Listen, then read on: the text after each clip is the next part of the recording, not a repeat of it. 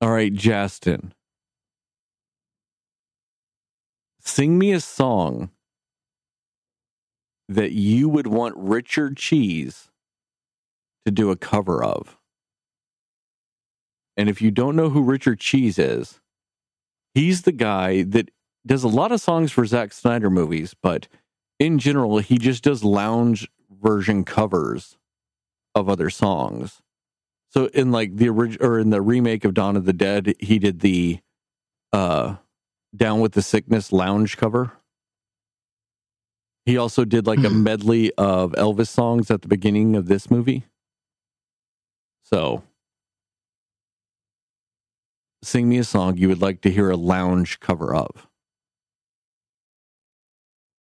Hmm.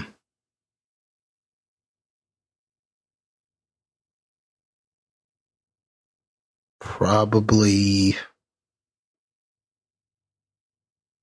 we'll go with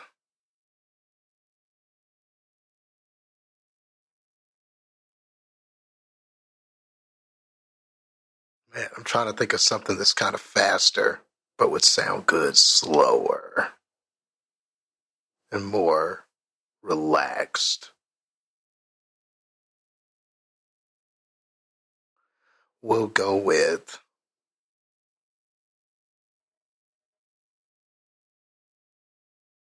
the the SpongeBob. This is the song that never ends. Let him lounge that. Yeah. All right, is that your final answer, Justin? yeah.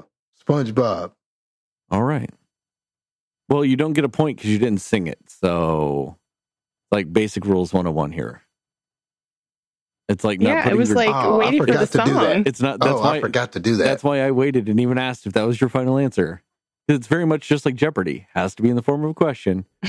to win this or to get a point, you have to sing it.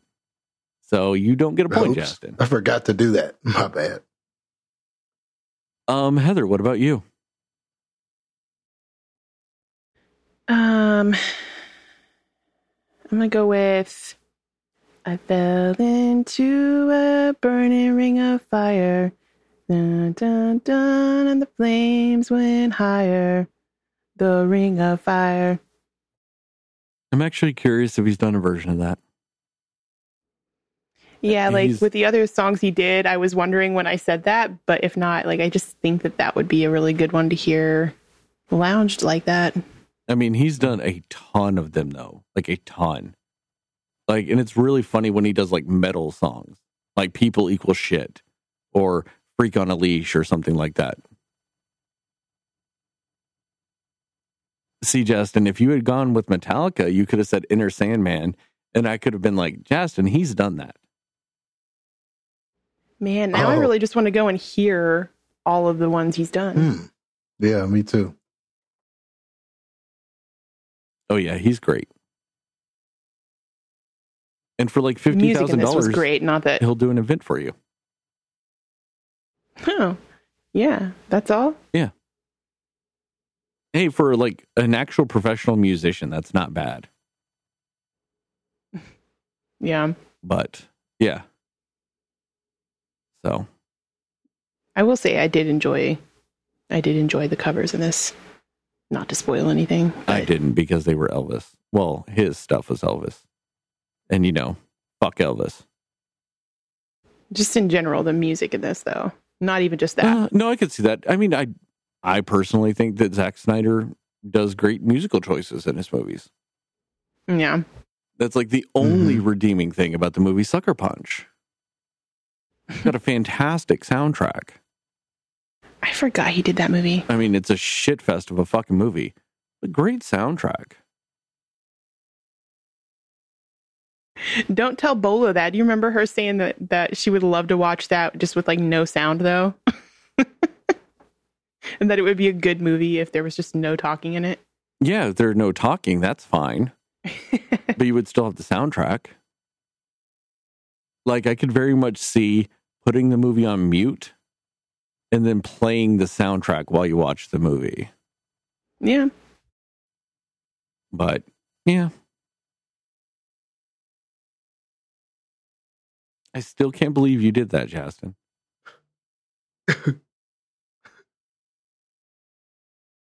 I mean, as this was a layup answer. This was the this was right up there with me going, just sing a song. And you just I know, didn't man. sing a damn thing.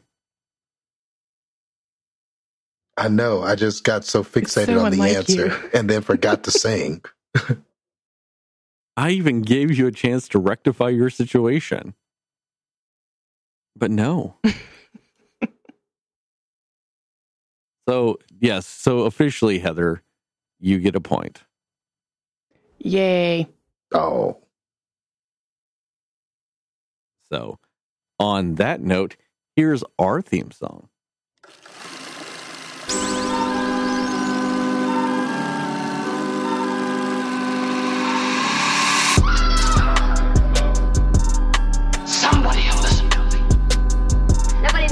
But you. All right. Are you ready? Yes. Come on. Cinema Slayers. Hey, Cinefans, and welcome back to another episode of the Cinema Slayers podcast. I'm Sterling, and as always, I'm joined by Heather and Justin. And tonight, we will talk about what we like, didn't like, and everything in between with the Zack Snyder Netflix movie, Army of the Dead. I did that out of order. Oh well.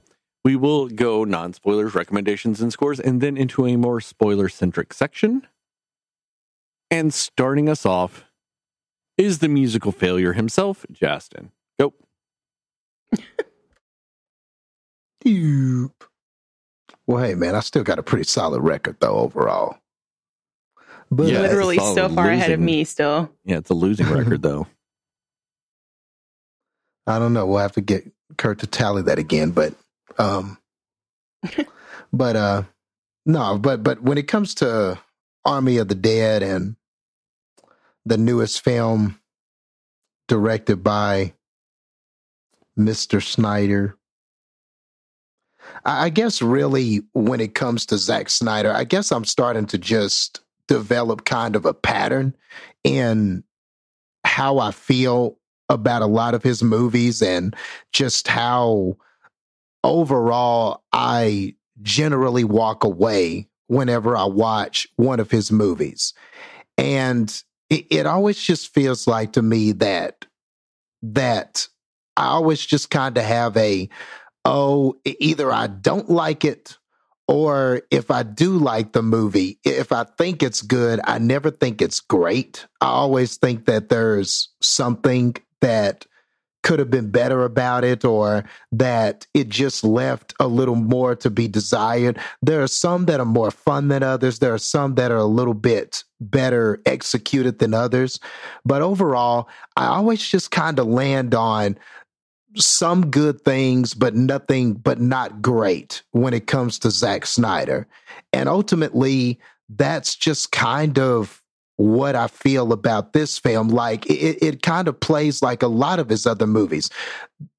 Like when you look at Zack Snyder's movies, there are always these individual scenes that I feel like Zack Snyder nails. Like he absolutely nails. Like there are specific scenes that I can go to every one of his movies and be like, man, he really nailed that scene. He really just won me. He really won that moment with that character. He the way this was executed, it was so stylish and it was entertaining, and he really nailed that scene.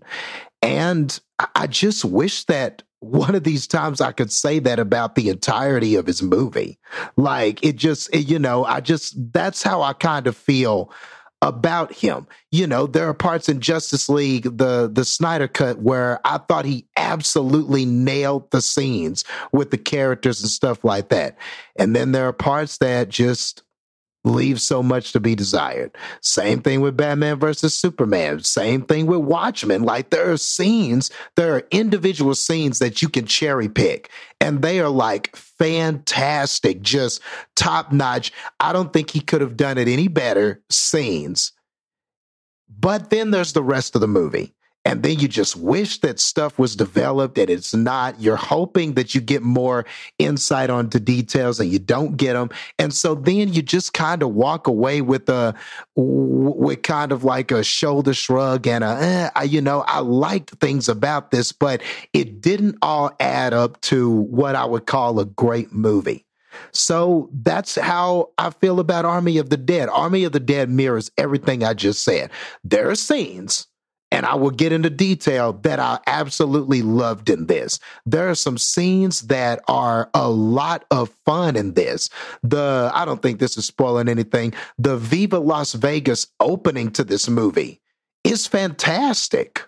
Like I really enjoyed the way that this movie started.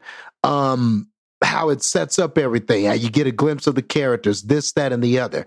Like there are certain scenes in this where I'm like, man, dude, he really nailed it. And you can feel the ambition coming from him. Um Batista is great in this. Like Batista showed me something in this.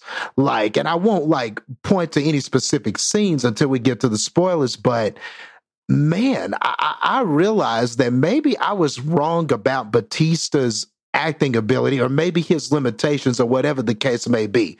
But I think that with this character and some of the scenes that he got to do, this is probably some of the best, or at least the some of the the most some of the best acting he's done with a wide range of emotions. I think that I can say that about his role in this. Now, he's not going to be winning any Oscars or anything, but I think this was a big step for him, just as far as how he executed this um, Scott Ward character on screen. So I have to give a hat off to him. Um, uh, you know, and, and a lot of this is just zombie movie fun. It doesn't rewrite the book. It doesn't really have anything new to say. A lot of these ideas are recycled ideas. You've kind of seen them before in one way or another. Um, but there are a lot of fun scenes. There are a lot of entertainment, entertaining scenes. I do think that this is a watchable movie. Um, but overall, it just doesn't add up to be one of those great zombie epic movies that we're used to. This is no Dawn of the Dead. The, you know, this is not Night of the Living Dead. It's not. It's not a Shaun of the Dead. I don't know if it's going to ever be heralded as like one of the great zombie movies you know ultimately i think it'll just wind up being just part of a collection of those zombie movies that come out. You know, it might get a mention by a person that you talk to or two, but I just don't know if there was enough memorable here to really separate it or make it like an upper echelon zombie flick. But there's enough here that where I think people will um, enjoy it, despite its lengthy, and I mean incredibly lengthy runtime, which I think all things considered, this probably could have been an hour and a half and you could have accomplished the same thing. So yeah, that's where uh, I landed on this one. Oh, Justin. Don't toy with my emotions by bringing up a nice crisp 90 minutes. Heather, go. I 100% agree that Dave Bautista is super great in this. I really liked him in this. This is the best I've seen him in anything. Um, I mean, I know he's kind of still newer-ish to the acting scene, but I I thought he was great. I thought he carried his his role. I thought he carried himself as the lead in this really well. I think he um, I, I appreciated the approach he took in his acting performance. I think he was really good. I also agree that the opening scene or opening credits of this movie are fantastic. I think it's probably um, one of the best opening scenes I've seen in a very long time. Um, I really, it was super great. And then for me, that was me hoping that that would be the tone for the rest of the movie. But where I do disagree with Justin, and it's possible I'm going to be on my own with this one, but I actually really liked this movie. I thought it was really fun. Um, it actually, for me, was up there as one of my favorite zombie movies that I've seen. Again, I haven't seen probably as many as some other people have, but I don't know why this movie just really worked for me. I thought it was fun. I thought it had um I don't know, and maybe maybe I haven't seen enough zombie movies, but I actually thought it had a unique take at least as far as um the approach they took with the zombies, which we will get into all of that, but I, I think it did actually have a couple of things that, at least in my knowledge and my watching of zombie movies, I had not seen it before, really, at least not quite in this way. So I thought they did do a couple of things differently. Um, I liked the dynamics between the characters. I think um, some of the groupings they did, like the pairings of people that they did, um, like the guy who was like the safe cracker, and then the um, the other guy that was kind of like trying to help walk him through everything. They were great together. They're dynamic. Um, I'm I'm forgetting his name, but yeah, they were great. Um, you know, Dave Dave Bautista really with anybody that he interacted with, I thought was pretty good. Um, it felt like a a, a post apocalyptic zombie movie to me. Um, I, I think that the underlying story was interesting enough for me to enjoy it. Um, I think that Zack Snyder's directing in this was really, really good. Again, I, I think I did mention, yeah, before we started, like, I think the music in this was awesome. I think it was fitting for what they were doing in specific parts of the movie. Um, it, of course, has a ton of problems. It's by no means a perfect movie, but for whatever reason, I just really enjoyed this movie. It was a really fun movie for me. Um, so I I slightly disagree because I I clearly liked it more than Justin did, and probably more than Sterling. But I do think that the the things that Justin that you mentioned that were good were good. That that was the reasons I guess for me that I thought they were as fun. So um but yeah, overall for me I I had fun with it. I liked it. All right, guys. Every, all the Cinefans out there, you all can take a break for a little bit. I just want to talk to Zack Snyder personally. Zack, buddy, we know you're listening. Pal, friend, bruv. Let's just let's let's have a conversation here real quick. Quit making such fucking long movies. Seriously. There's just no I need can't for it. disagree. Justice League was four hours long. It didn't need to be four hours long. This movie is two and a half hours long. And like Justin said, oh, buddy, if it was that sweet, sweet, crisp 90 minutes, I mean, don't get me wrong, Zack. I, not, I know you're not going to pull a Willy's Wonderland and do that perfect 87 minutes. We know you're not going to do that. but what about 95? Just 95 minutes. And call it a day. Save everybody some money. Just let, let let's try it. Let's cut it back a little. Let's just not do two and a half hours of zombie movie. Because you know what no one needs? Two and a half hours of zombie movie. Just ask The Walking Dead. Because nobody's watched that shit since like season six. Because it doesn't, they, you, you don't need to go that long with it. So let's just, let's rein it in. Let's do a Snyder cut of this movie. It's just 95 minutes long. Let's call that, let's try that, Zack. Let's just experiment. Let's get crazy here. All right, everybody else can come back now. It's fine. Um, yeah, no, this movie's too fucking long, man. Just all kinds of too long. And I don't like that. I don't like that at all. I do agree with you guys. about the opening sequence. In fact, it is up there with one of my top movie openers of all time. Which, oddly enough, one of the other ones of those is the opening to Wolverine Origins, which is a terrible agree. fucking movie. But oh my god, the opening sequence of that movie is fucking spot on perfect. Agree. Yeah.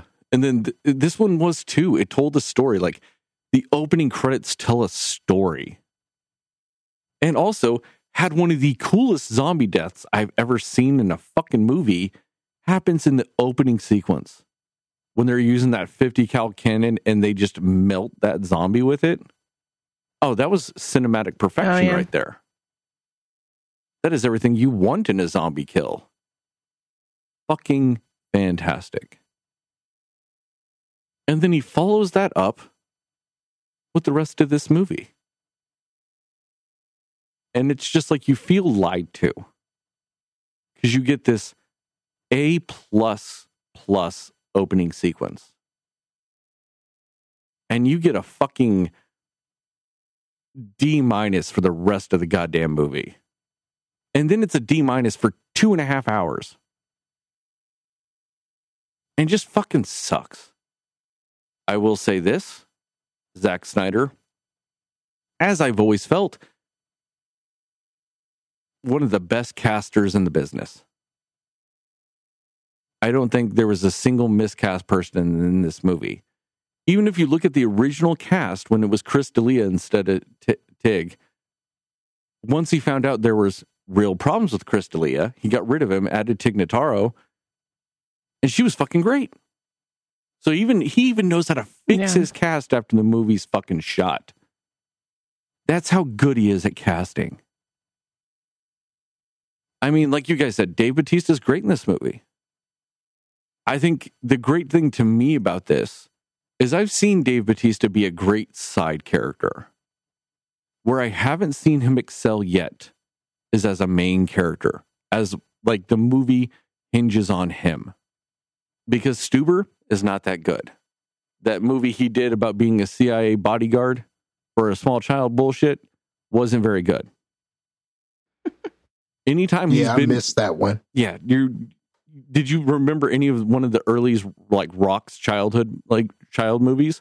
It's one of those with Dave Yeah, Bautista. like okay, like Tooth Fairy and all that. Yeah. Yeah. the game plan. It's that type of fucking movie with him, Okay. with Dave Batista instead of Dwayne the Rock Johnson. But this movie totally sold me on Dave Batista can fucking be the lead character of a movie. Mhm. You can put a movie on his gigantically huge shoulders. They can take it. Yeah.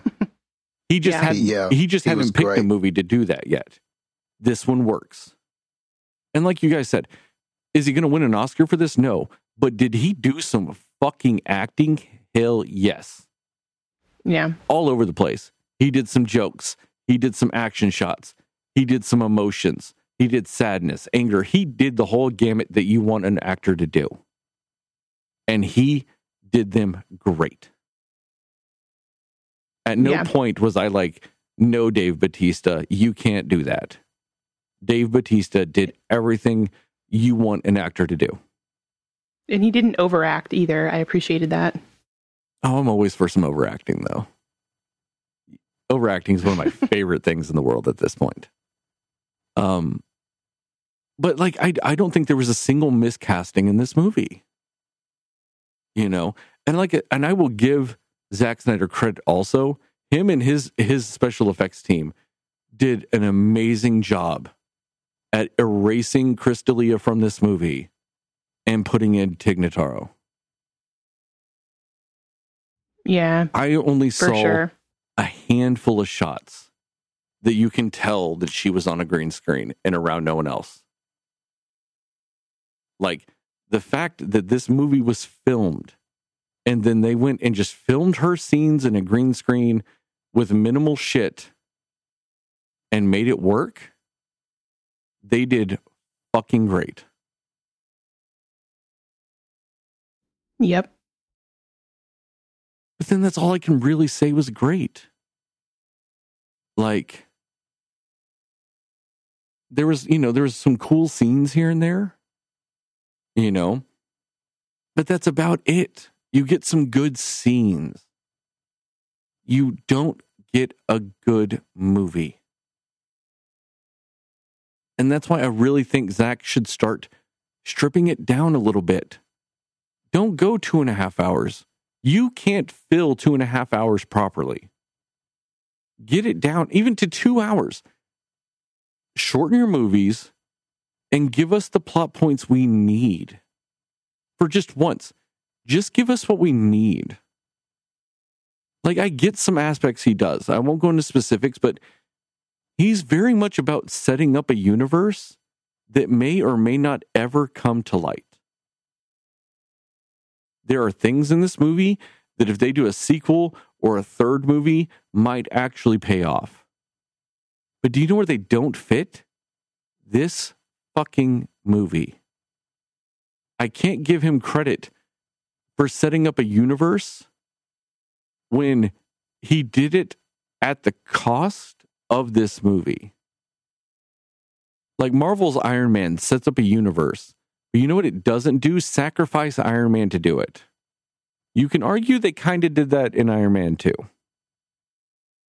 But they didn't do it at the start. Iron Man set up a universe without sacrificing its story. And this movie doesn't do that. This movie sets up a universe at every fucking cost to the movie and story it's telling. And with such little payoff. And that's what makes me sad. They had so many elements of this that would have been great, but the payoff never happened. For two and a half movie, for two and a half hours, you should have nothing non paid off in your fucking movie. Because then that means you're putting too much shit you don't need if you're not paying it off. What's the fucking point of it all?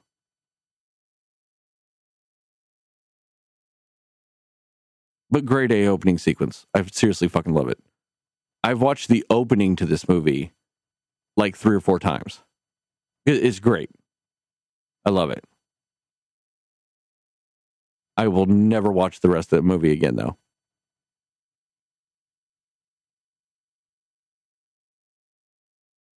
Recommendations and scores? Yep. Yep. recommendations and score. All right, Heather, go. Yeah, I mean, for me, obviously, like I said, it's not by any means a perfect movie. There are definitely some areas where there could be improvement. It definitely was longer than it needed to be. But as far as I'm concerned, I was having fun with it. So it didn't really feel like it was as long as it was, at least for me. And again, it was a fun zombie movie. Um, I just guess didn't really have as many problems with it as you guys did, even though I know it has a ton of problems. They didn't keep me from enjoying it as much as I did. but I don't know. I just really liked it. Um, I think if you like zombie movies, I think give it a go. Um, I do think that the opening sequence is a movie of its own. So if you want to do the Sterling rule, just watch that and you get a solid, you know, zombie movie just out of that. but I think I think it is um, really well shot. I think it's very well casted. I actually liked the underlying story or the plot of the the movie um, and what it was about. Um, yeah, it was just solid. I mean, it wasn't great, but it was fun for me. Um, I'm not a super zombie movie person as it is, so whatever they did with this one, it just worked for me. So I'm gonna give this. Um, honestly, I'm gonna give it like a 75. Uh, chopping off the queen's head out of a hundred. Justin, what about you? Yes, and um, and I don't want it to be misconstrued what I said.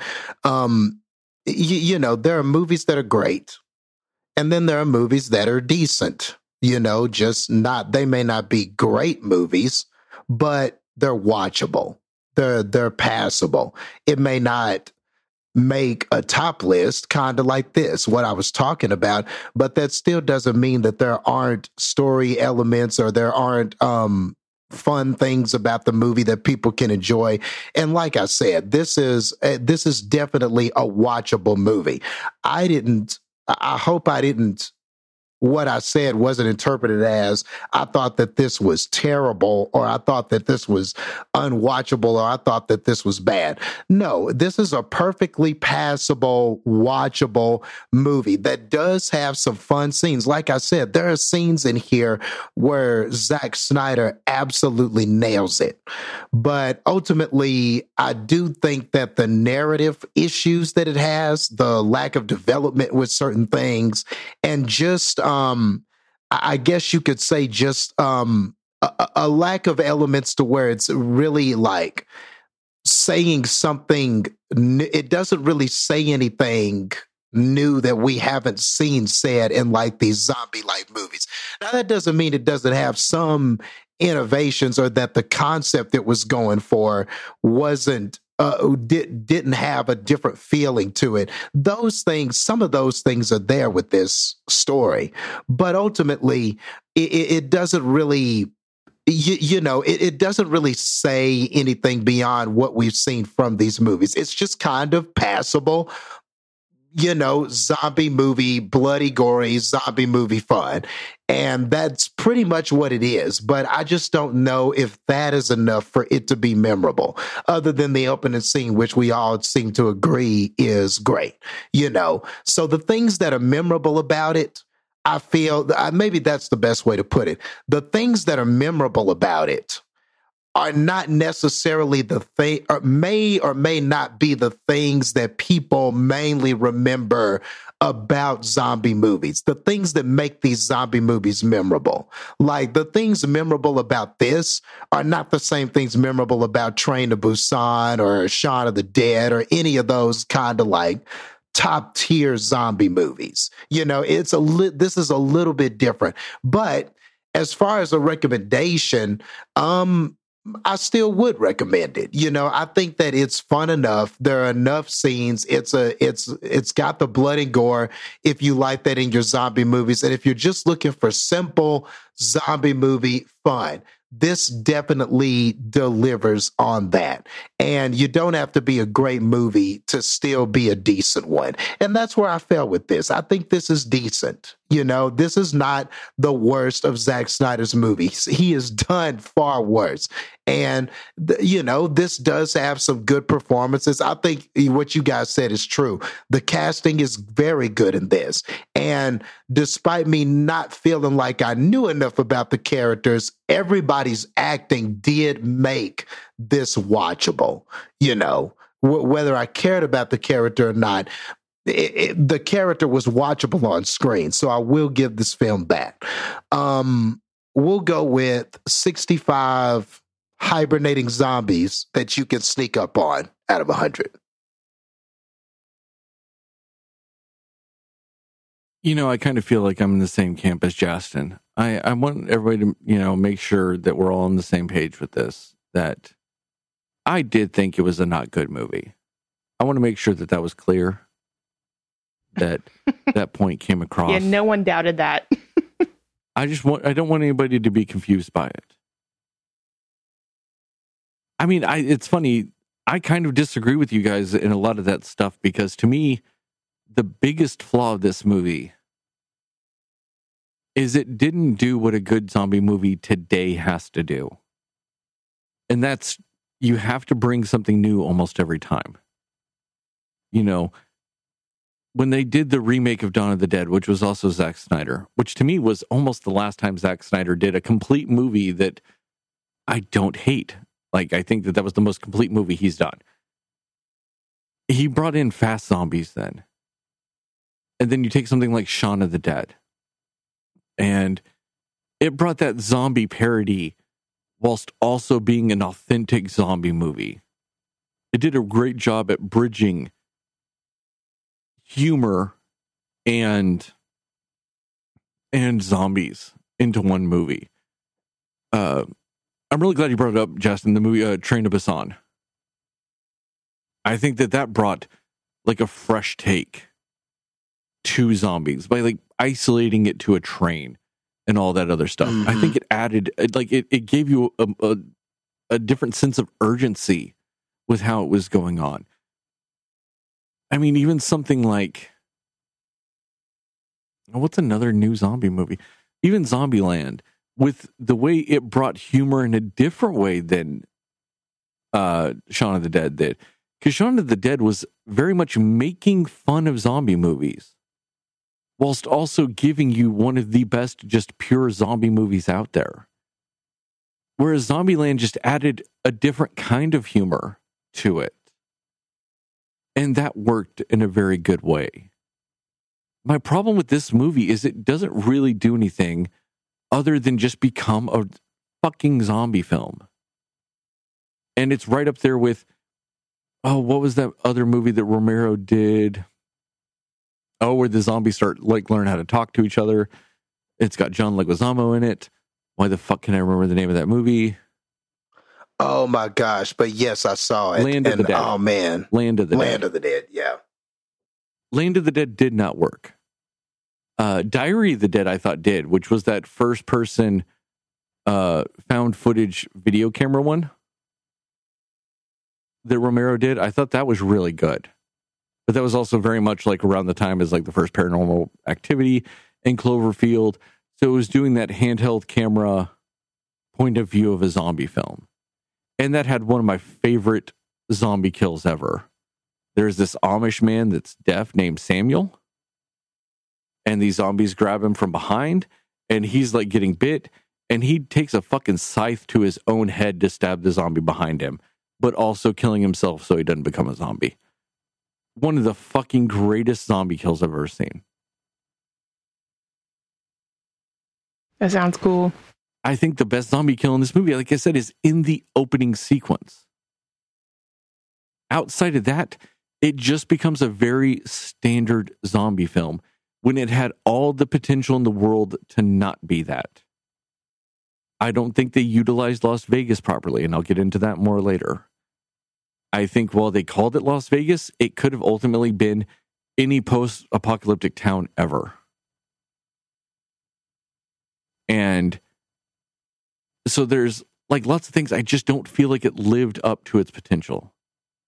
And also, it's two and a half hours fucking long. Fuck this movie.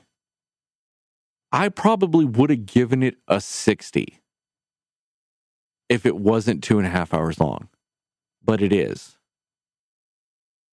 So I'm going to give it a 45. It's a 45 naked zombie showgirls in the opening sequence out of 100. Uh, spoilers? Yep. Yo. Spoilers. So one of my big problems with this movie is you know how whenever they first go into Vegas and they see all the shambler zombies that are all dehydrated like husks and they're like yeah, they're like that until it rains and then they rehydrate. And then it's like all like kinds of fucking craziness. And they said all that. And then we didn't get a fucking rainstorm in this goddamn movie. How That's dare true. they? How fucking dare they? Like, how do you set that up? Even if you wanted to just do it to where whenever they're flying in the helicopter at the end over Vegas, fighting that alpha, and it starts to rain, and you just show sequences like down on the ground of just millions of zombies. How do they not fucking show us that after saying it? That is just downright disrespectful to your audience. That's very true. Yeah, that pissed me off hardcore. When they said that, I was like, oh, we're going to see some shit. Sign me up. And then it just never fucking happened. I was insulted. Like, I felt like Zack Snyder went out of his way to just waste my fucking time with this movie when we didn't get that. Like, I felt he personally wrote my name in the script and said, This is the scene that will ultimately piss Sterling off. Ha ha. And that just hurts my feelings. I mean, what did I do to you, Zack? I just not like most of your movies? I mean, get over it. uh also, like I said, they don't really I feel like you utilize Las Vegas properly in this movie.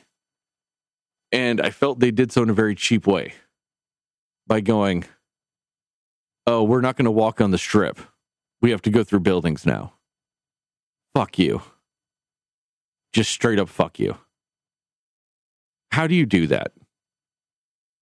Like, you take one of the most iconic things about Vegas and you just go, now we're just going to put you in some dark ass hallways and just call it Las Vegas. That's fucking insulting, also.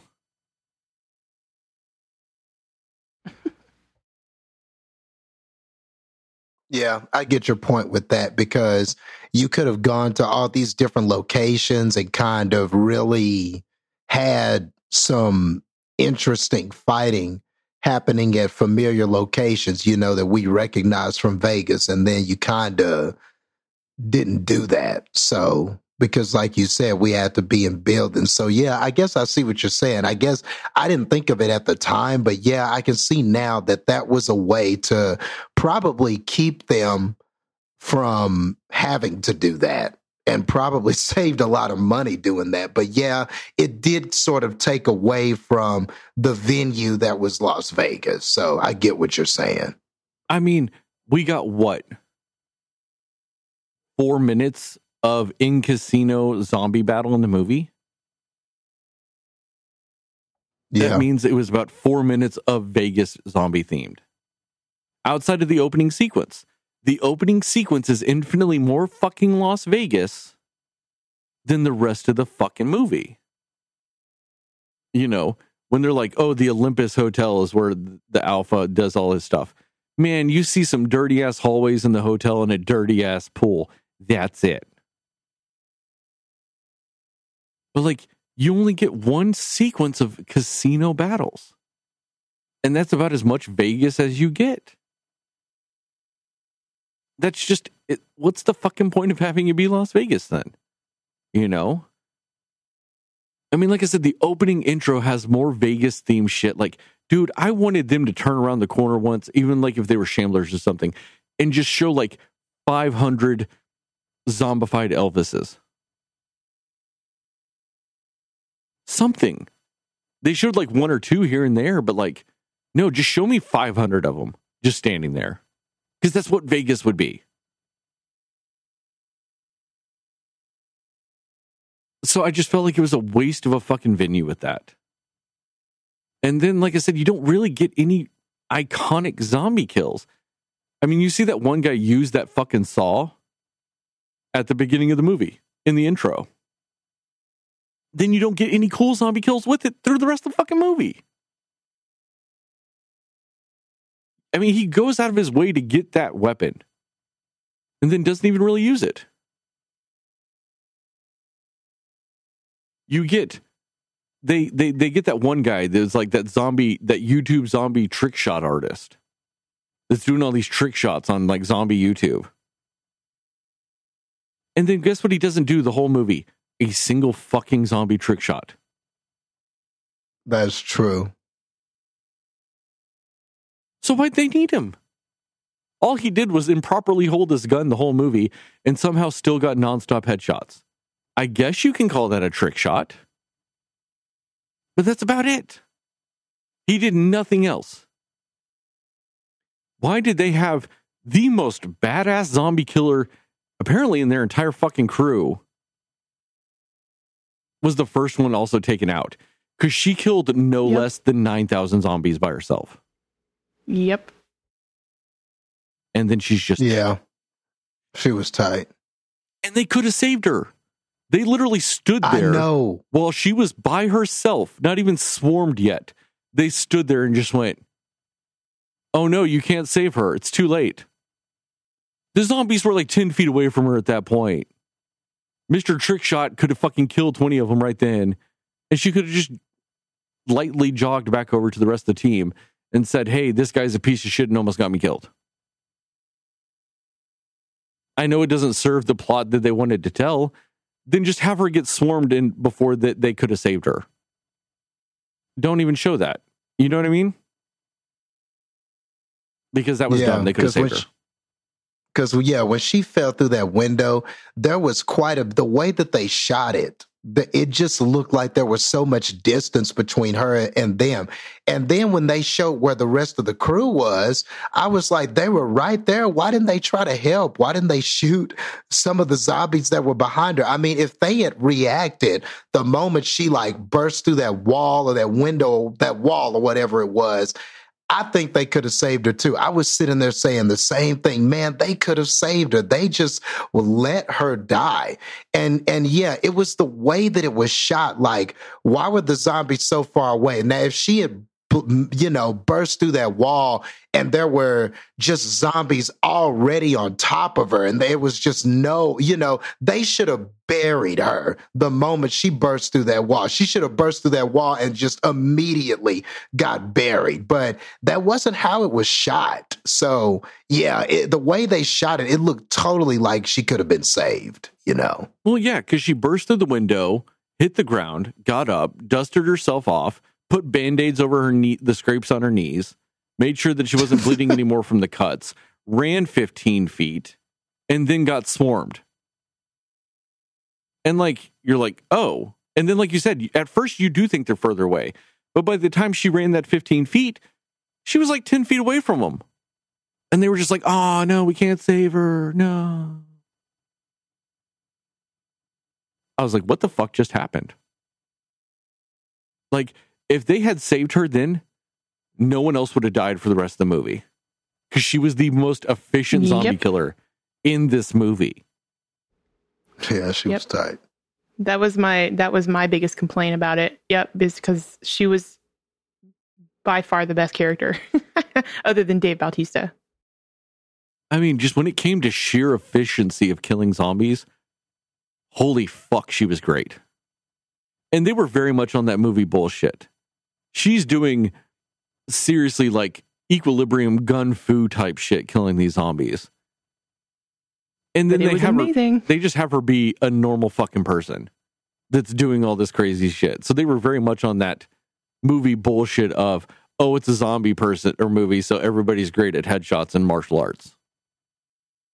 But you know what? It weirdly worked in that scene though.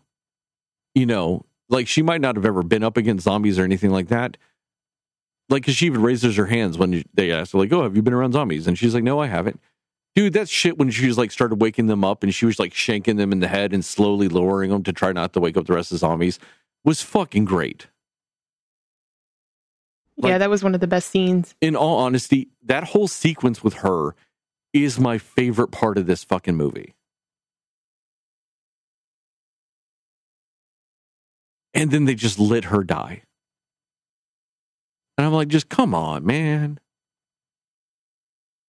You know, if she had burst through that window and was still on the ground and zombies were just swarming her, I would totally get it. You'd be like, oh, you can't save her. But man, she got up, took a drink from her canteen, ate a Snickers bar, all kinds of shit before the zombies swarmed her. And they just stared at her and let her die. I get that one of them was the bad guy that got her killed to begin with, or got her in that situation to begin with. I get that. But the other person standing there was her best friend. It just makes no damn sense. Also, why did they have that scene with that other character that came with the trick shot guy? And they were like, he's like, just for him to go, zombies, no way, I'm out of here. Why? That was, I know it's only like a minute long, but why? That's at least one minute you could have sh- shaved off this fucking movie because it was beyond unnecessary. like it served zero anything to the plot of this movie.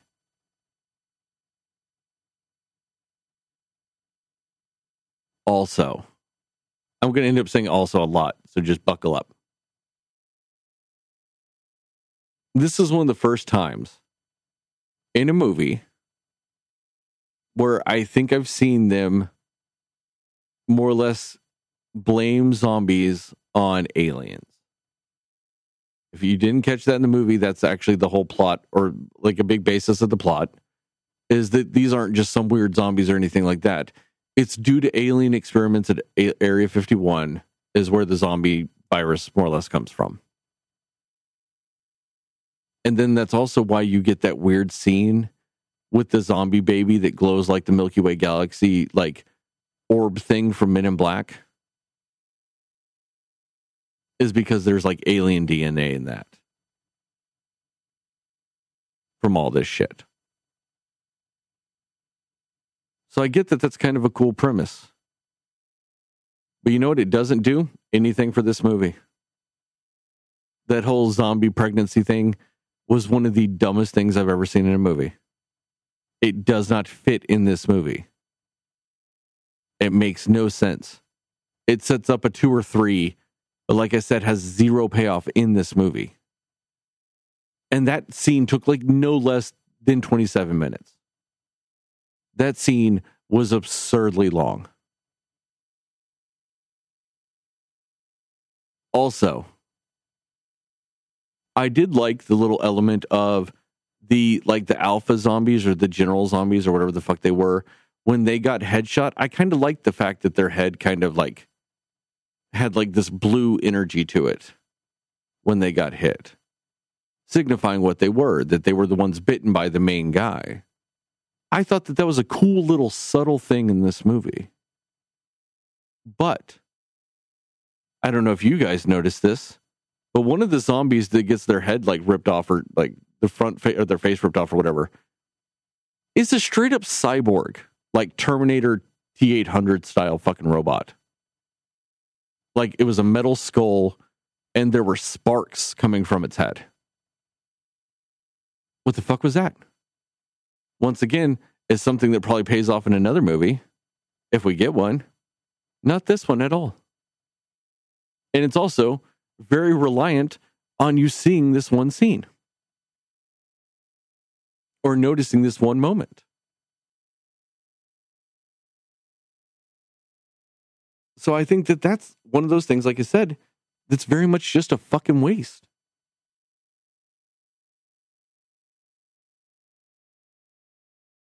Also, why was this movie's entire plan a legitimate waste of the entire fucking movie? Because the ultimate goal that they really had is they wanted to get the, the head of one of the alpha zombies. So why couldn't the guy have just come to it instead of it being a bank heist? Just say, hey, we need one of these. And then everybody could be like, no, that's a terrible idea. And then they go, no, no, no.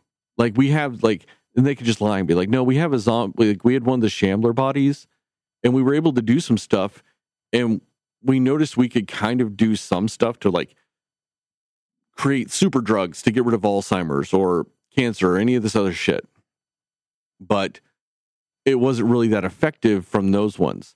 We need one of the alphas or one of the higher up zombies because that is a more pure sample and we'd be able to do it. And then Dave Bautista would go, Yeah, my mother died of cancer. I get it. And then he would get up the team and they would go in there to get that. And then you just don't have that zombie be the first fucking zombie they see. And that's fine. And then you can still have all this chaos break loose. And then, but it, the, the secret motive could be they just want that to do like in this movie where they wanted to create a, you know, a horde of zombies, like an undead army. I totally get all that. It just really makes no sense if you really want your mission to get that zombie head or the zombie DNA or whatever you want to call it. You're lessening your chances to succeed when you give them ulterior motives. Like you're just decreasing your chances of succeeding.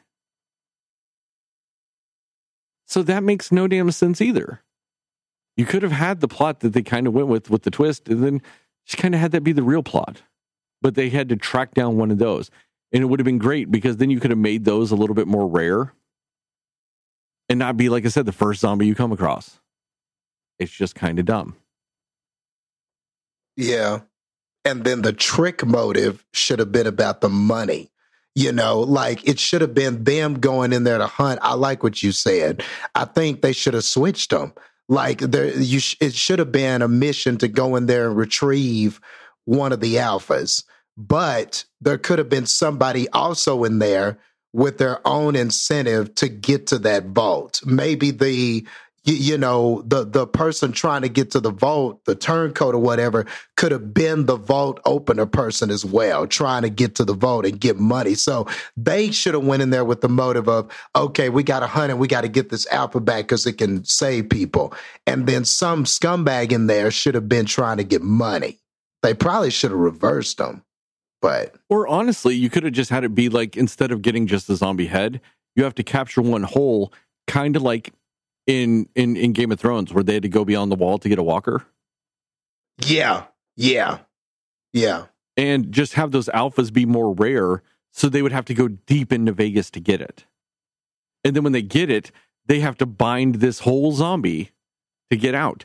And then instead of having the money thing, just have the turncoat be the same guy, but his mission is to make sure he kills all the rest of them, eh, but keeps the zombie so that nobody knows the ulterior motive of this company, the real motive to get one for nefarious plans. okay yeah yeah that works too yeah yeah Just really streamline it. That would have cut out what? Two hours out of this movie? It would have been great. And you could have done it with less characters because my complaint is that there are too many characters. So you you just couldn't develop anybody, you know? Bautista got good development. I mean, thank goodness he was the main character. But you know, you it was just impossible to develop all these characters b- regardless of how good the acting was or how good the casting was. So if there was a way to have less of them, so then you could pay more attention to them, I just think it would have been more effective. Yeah, because that trick shot guy was a nothing character. You could have just Yeah. had the Dietrich character be that character instead of a safe character, and he would have at least had more personality, Mm-hmm. you know? Like, it just made no sense. Also, also, I told you you're going to hear me say also so fucking much in this. The bad guy, whenever he fucks everybody over when he thinks he's walking away with the head, why does he walk outside the building to get killed by the tiger? He had to go to the elevator inside the building. Why did he go outside the building? Mm-hmm. That makes no sense. He literally, that scene literally happens just so he can get killed by the tiger. You know what it would have been cooler? Is if he just got killed by the tiger inside the casino. Yeah. It makes no sense for him to go outside. The elevator to the roof was inside. Like it makes no sense why he went outside there. None whatsoever. Also, Bautista's daughter in this movie is the reason why everybody died Correct. Yep. because when Dave Bautista realized that she got away is when he got freaked out and everybody got distracted and that one guy was able to sneak away. Which then started all their problems with the main alpha coming after him. His daughter is terrible. She's like, "Oh, I want to question, save this person because she's a mother." Yeah. You killed 10 people to save that one lady. You're a terrible Yeah. person. Do some fucking math. Like, none of that made any sense. I get that it's like the whole she's just a good person, so she wants to do this, this, and that, and all this other shit. But also do some fucking math. You killed everybody. And honestly, the only reason why you lived and even had a chance of living was because of Dave Bautista. If she had done that and Dave Bautista died, like she would have to get back over to him. And she knows this. And she knows there's no time. If, say, they hadn't noticed the plan and all this other stuff, she would have just been killed by the nuke because her plan was dumb. She goes, Oh, there's 15 minutes till a nuke hits this place.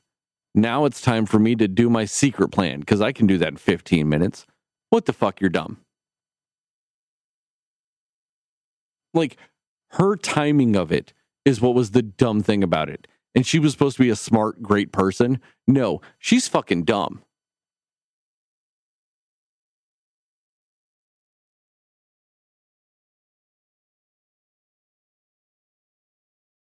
Also, and then I'll stop with my alsos now. This movie also has the same problem a lot of movies have, with zombie movies specifically, where they are just gigantically inconsistent with how long it takes for a bite to affect you. Because Yeah.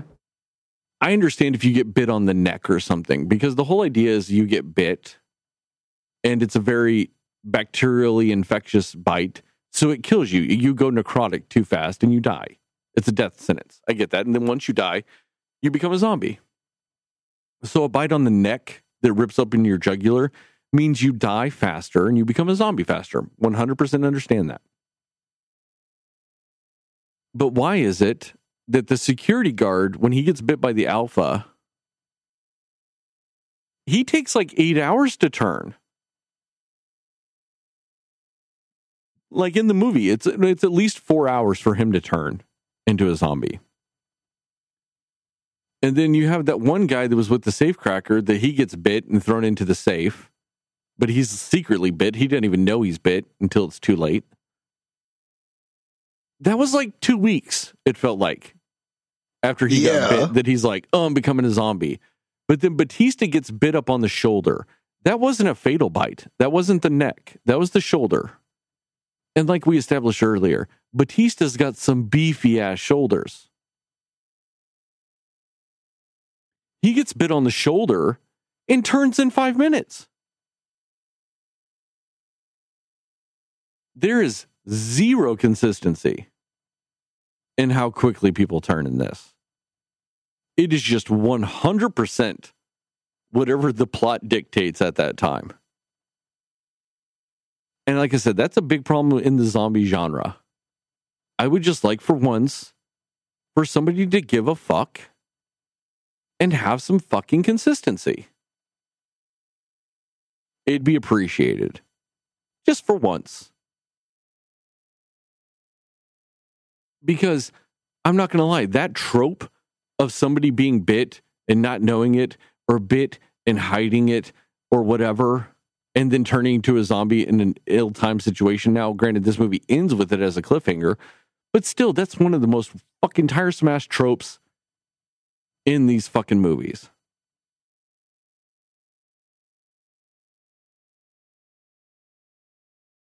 I'm just tired of seeing it. It's tiring. Because I don't think anybody out there thought that that guy was actually fine after he climbed out of that vault. Because you know it's a zombie movie. So you just know he's going to be that. Maybe Heather was caught off guard by that because, like she said, she doesn't watch a lot of zombie stuff. And I guess that's fair. If you don't watch a lot of zombie stuff, maybe it's not a tiring ass fucking trope to you. But I've seen a ton of zombie shit. It's tiresome. I'm done for now. I have a question I'll though. also again later. But yes, Heather, what's your question? Was Dave Bautista's daughter was she was somebody in the camp of she had not really killed zombies before? I can't remember if she was or not, or if they clarified that. Um, I mean, she had been around zombies because they were in Vegas when the first outbreak happens. because that's why Batista has to kill her mom. Right. So yeah, no, may- my question I mean, she had Mhm. been around zombies. She had been around zombie killing when Dave Batista got them out of Vegas. You know, Yeah. M- My reason for asking is because when she was warding off all of the ones coming at them when she was saving that girl, she was a dead on shot every time, getting them in the head right between the eyes. and I'm just like, how did that Oh. happen? Just out of nowhere. every single person in this movie was Headshot McGee. Even Which is true. That is very true. But it just, I think because of her character, I was like, it was more obvious that that was just like, this doesn't look right. I mean, shit, the first time you see Dietrich shoot a gun, he's hitting bottles and doing headshots and shit later. And then they make a joke. They're like, huh, it took you four shots to kill that zombie. I was like, yeah, because every other person in this movie is one shotting every zombie. It's a little crazy that they're all one shots. But right. anyway, Heather, go. It's your turn. Go. Well, I mean, and I get that, like, Kate's motivation with it, or, you know, she wanted to save the lady that she knew. And I, I get that the big part of that was because her mom died. So she has a thing about not wanting kids to lose their mom. I get that. But you're right. It's kind of like how many people are you you cuz she had to have known they were going to find out that she left and come after her. You know what I mean? So, yeah, it was just a bad plan all around just to prove a point that she wanted to like help save somebody. Yeah. Um I mean, I get that part, Yeah. but my thing is, is like, what was the second part of her plan? She knew she would have to get back to those people. How did Right, she really yeah. think she was going to do that in that time frame? Because that was up against the clock at that point. You know, right. Yeah, just That's- at the very was- end there. That's yeah. what bothered me. Is it was so late in the mission that she did that that it made no sense because. And the only reason why they had a shot of getting out of there is because they took the helicopter to that building. Like, how did she think she was going to get to that building and back with those people? That's what bothered me the most about it. Is that she knew she would need to get back to those people to leave. So to me, it just felt like she was like, "Oh, I'm going to go rescue them," just knowing we're going to get nuked anyway. So I'm going Yeah. to go find her to get nuked. It's fine. Like that was my problem with it. Right. Yeah. No, that's true. Yeah. I mean, and it just, in general, I did not like her character because I just, I feel like she was defiant for no reason against her. Like, I get why she was defiant against her dad, but just in general, when you're on this mission and you're the one who is inserting yourself in this mission, why are you going to not follow the rules to make sure you stay alive? Like, she's like, she inserted herself in this situation, and yet she's just like really upset that they don't want to do it the way she wants to do it. you know, it's just like, okay, well, that's kind of on you, though, right? so she was just kind of an annoying character. But um, a couple of things also that I did notice where I was like, what is the what's going on here is for one, when um the the guy who ends up kind of screwing everybody over, when he goes and he cuts off the queen's head, like my whole thing is the the lady with him, Coyote, the Coyote lady, she even said like when they find her body, they're gonna come after us.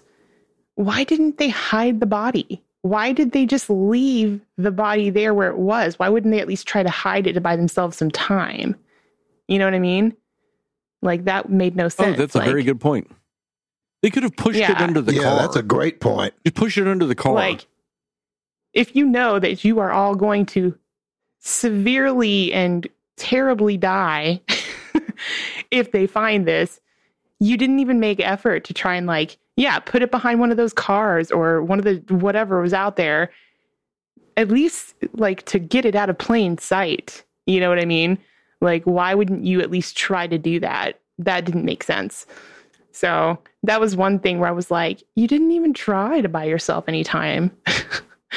um, and that was another thing too. And like, I'm glad you brought up the thing about how the zombies are associated with aliens because uh, my one of my things with it too was the scene when you do see hi- the the king of zombies get the baby out of the queen's stomach and part of me was kind of like can the undead give new life? Like how does that work?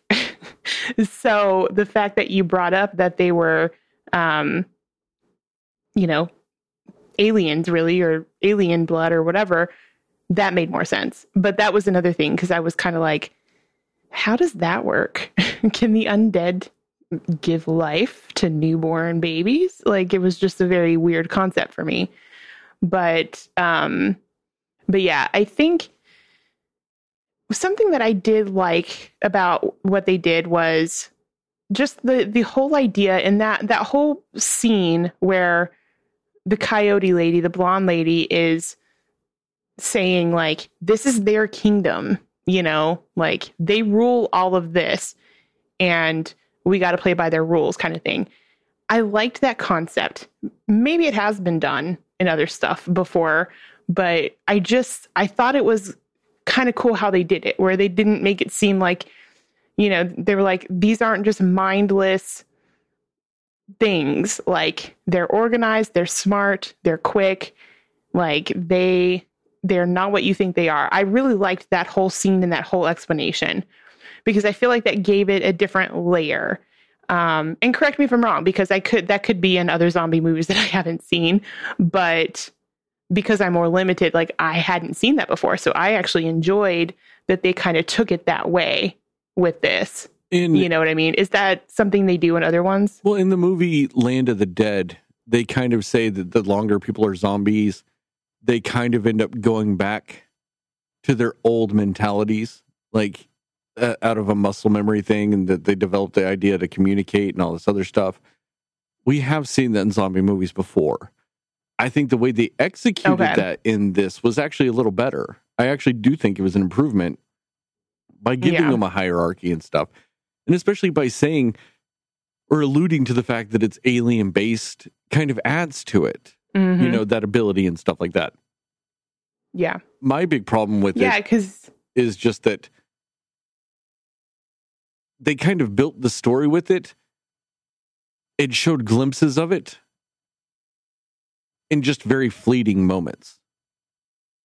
yeah like they could have they could have showed a little bit more of that hierarchy or that the way that they are with their kingdom but I, I think it just gave it an extra layer of intensity of you do not want to be caught by these things or in their midst. You don't even want them to know you're there. Like it, it just gave it a, a an extra horrifying type of element to what these zombies are um because you know a lot of times they portray zombies or at least before recently i think they're starting to develop zombies to be different things now but it used to just be like they're just aggressive when they're hungry and you're in the way and they want to eat your brains and whatever but you know just this whole thing of like no they're technically undead or whatever they want to be called, but they're also extremely intelligent beings as far as you know, they're there to survive and they're there to grow their their kingdom and make it bigger. So, I think it gave it an extra creepy element, which was kind of cool. But um and I think that the the the people who played the king and the queen were good. I think that they they were real creepy. So they did a good job with that. But um, I don't know. I just thought it was just a unique way to tell the story of like who these zombies are and everything. But I another thing that you did mention, Sterling, was yeah, just like the the unreliable or the ever changing timeline it takes to turn into one of these once you are bit. Um, so that was because I, I was thinking the same thing too about uh, Bautista at the end. I'm just like, he would have turned by now, right? but I, you know, but I do think if they do end up making this into another series of movies, or if there's even another one after this, um, what is his name? Vanderohe, the the guy who survived at the end, you know, when he's on the plane and you see that he got bit. I think that will be an interesting development and an interesting movie because he got bit by the king, right? So he would become an alpha zombie. And so I think that that would be an interesting concept to bring into a different movie if they do another one. You said they don't they're they're not doing one right now, right? Like there's no talks about it yet. We will get into that later. Oh, okay. But anyways, if if that if and when that does happen, I think that that will be an interesting segue. Like this actually made me be like, I hope they do a sequel. I want to see what happens here. And they do have a lot that was left up in the air because I mean, essentially like uh, Tig Notaro's character, uh, Peterson, and I agree with what you said at the beginning too. She was great. Like just in general, her character in this was great, but the fact that you really could not tell that she wasn't actually there with them is really impressive. So just, you know, props to her and to Snyder and everybody who made that look legit. That was great. Um, but it was kind of up in the air because at the end, I mean, I guess they're kind of hinting at the fact that the daughter is the only one who survives at the end there. But they don't really ever say if uh, Peterson died or not. I mean, the plane crashed, you see her there, but it doesn't really ever say, like, did she also die? You know? So I don't know. I feel like there's a lot up in the air, and I don't know if it was intentional so that it can segue into something else or if it was just they wanted to leave it up to the imagination or if it was just getting sloppy and not not showing anything because i think it was it was interesting how they chose certain people to not show them getting torn apart and you know ravaged and eaten like the coyote lady when she got caught. They chose not to show her being killed. Um and I thought that was interesting because it definitely you, you think that I mean maybe not. Maybe maybe she did just die in the explosion of things but it looked like she was about to be just demolished by that king dude because he killed the queen you know cuz she killed the queen. But they didn't show her die and so I was like, does that mean she's going to turn into the queen next? Like, I was just kind of, it made me wonder why they weren't showing certain pretty important characters in the story dying. And um like and they didn't really show um the safe crack guy. They didn't show him die. You know there's just there's so many people that like as much as they did for zombie kills and zombies eating and you know all the stuff they did with that. And they chose certain people not to show them die. And i just thought that was interesting. And i don't know why they did that. Um but i don't know. Thoughts on that? Do you think that was a weird choice? Or do you think they did that on purpose?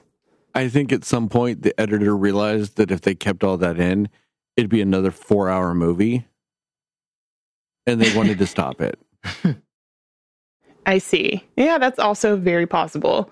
But um I mean, not that I wanted to see some of these characters dying. I just for it being a zombie movie and them just not really holding back on showing how people die and, you know, all of that. I just thought that was an interesting thing. Um and yeah, 100% Chambers, the girl who was a badass that died at the beginning, I am so upset about that because man, they could have done so many cool other scenes in that movie with her. Like, I agree. I think that the scene when she's there and she's just kind of, you know, pretty much killing all of those zombies by herself, that was fantastic. And I really, really had hope that she was going to make it out of there. I really thought, as much, you know, zombie ass as she was kicking, that she was going to be all right, you know, and it just didn't happen. And I wanted her to get the revenge on the dude who locked her in there. And I thought she was going to kill him. And I really thought that would have been a, a satisfying ending for him. Um, but I'm just really upset that they killed her off so early because she was so good. Like her and Bautista together, if they had teamed up, those zombies all would have been not a problem. So I'm very sad that they killed her so early on. And you're right, they definitely could have saved her 100%. Um, it's kind of like that argument of Titanic. Like, could they both fit on that, you know, piece of the boat?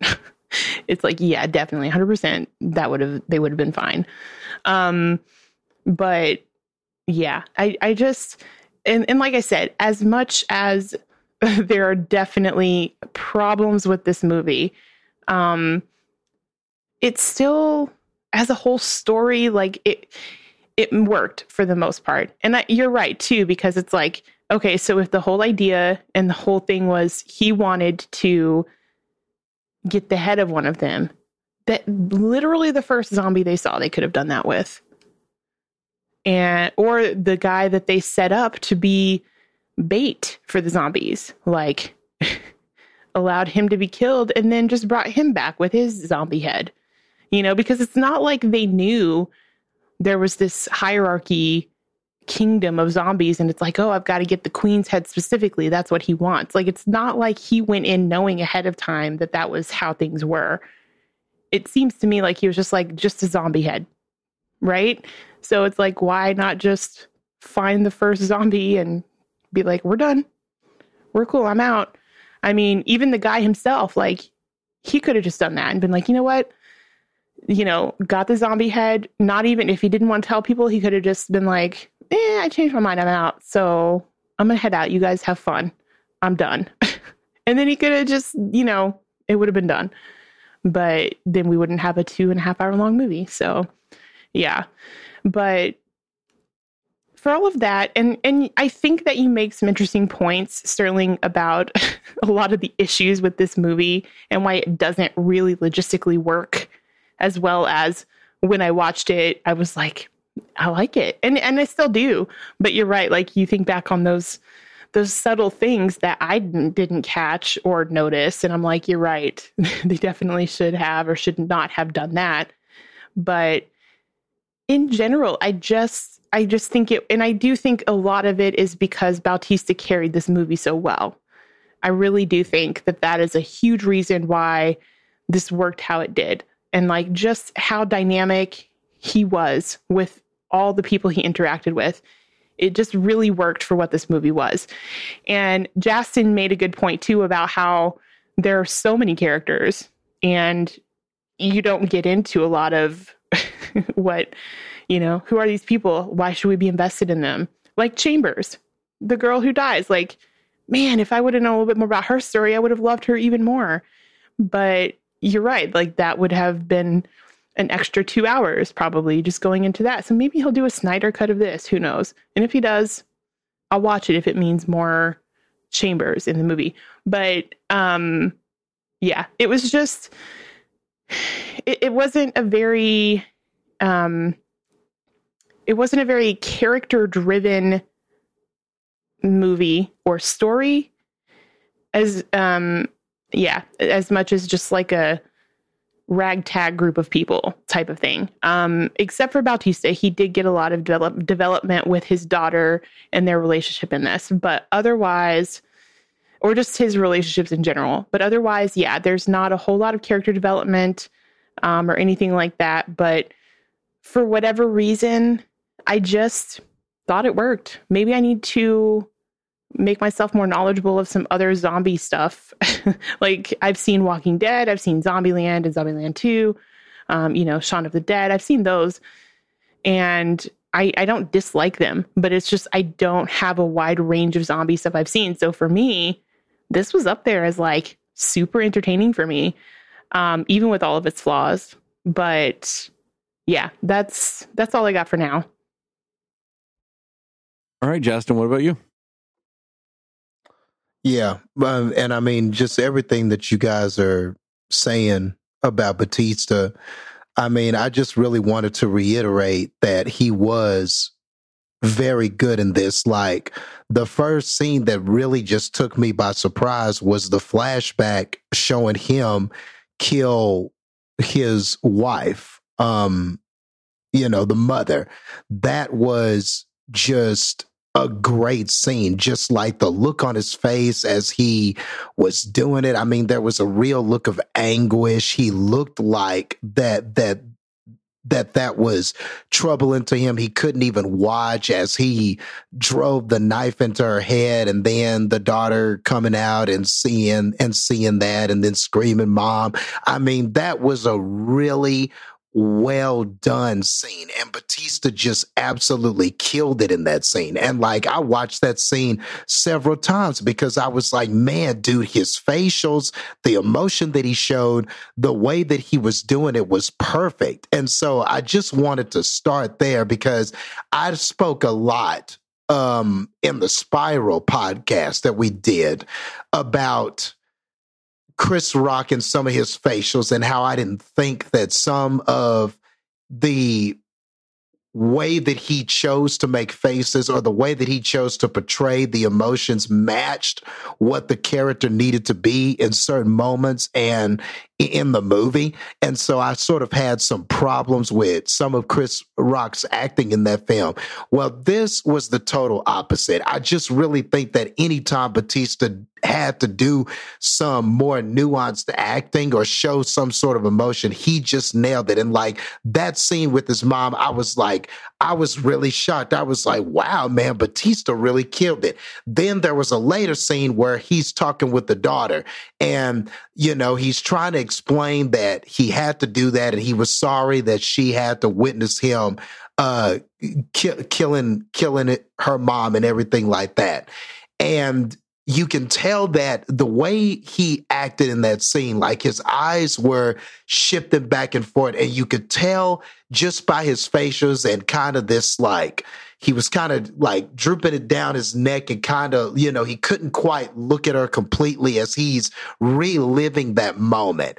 And I mean, Batista just did such a great job. Like these are little scenes, but they meant a lot to me as far as his acting. And I think it was really those scenes that, um, that I, that I figured would be the toughest for him to nail. All the stuff where he's yelling and screaming and, you know, spine bustering zombies and throwing knives into people and all that stuff. That's all stuff we know he can do. We, we've seen all the Marvel movies. We've seen him as Drax.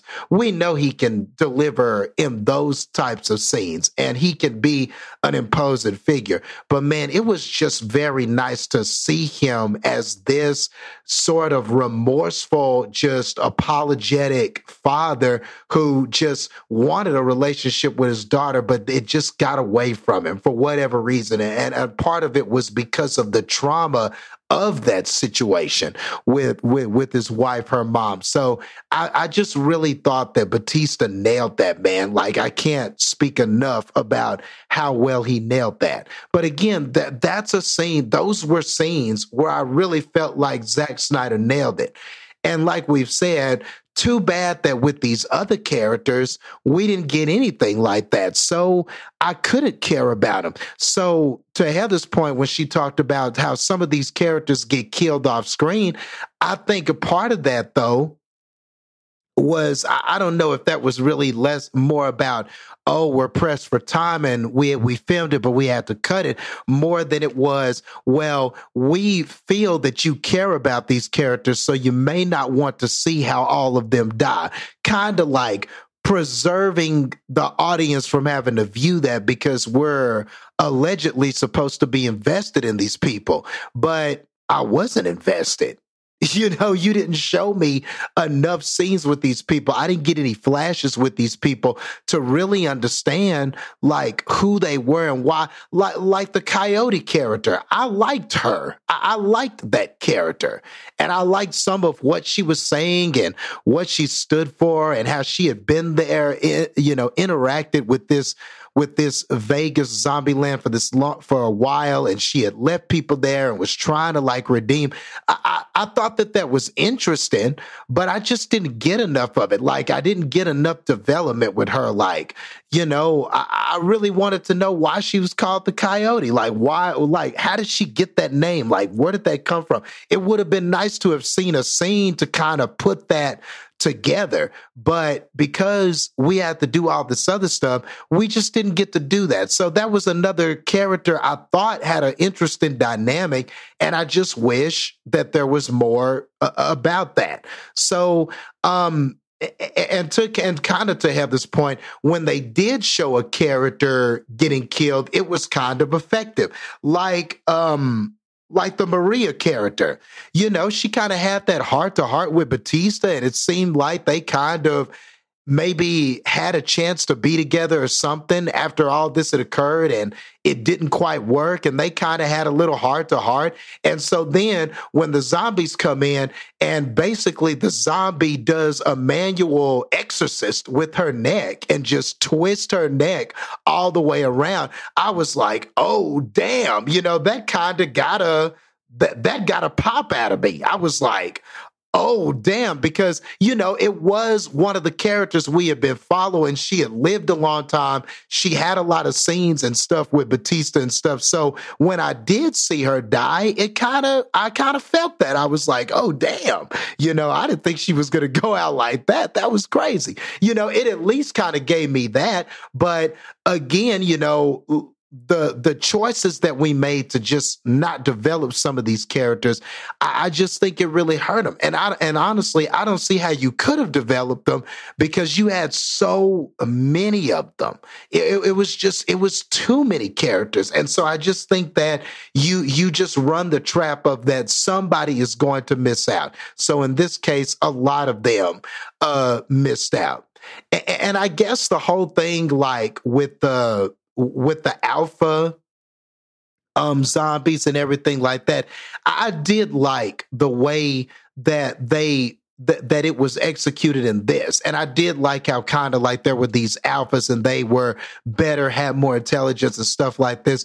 But i guess i felt like I, I didn't feel like it was completely original just because I guess I just feel like after seeing all, so much zombie stuff, I guess you just feel like you've somewhat seen a version, you know, like in 28 days later, they were running, the, the, you know, they could run sprint fast and they were athletic and everything like that. You know, Sterling mentioned Land of the Dead. I even thought about Zombieland 2 where, you know, were some of the zombies where he had classifications for them and different names that he called them and how some of the zombies were way tougher way more athletic. They could take more damage. They they were uh they incorporated more strategy and were harder to kill. So to me we even kind of saw a version of that in zombieland where you kind of had these mindless zombies but then you had these other ones. I forget what he called them in Zombieland 2. But you, you know, so I guess to me, I had seen kind of a versions of this where you kind of have your mindless zombies and then kind of your higher level zombies who are more Hawkings, was that what formidable. they're called?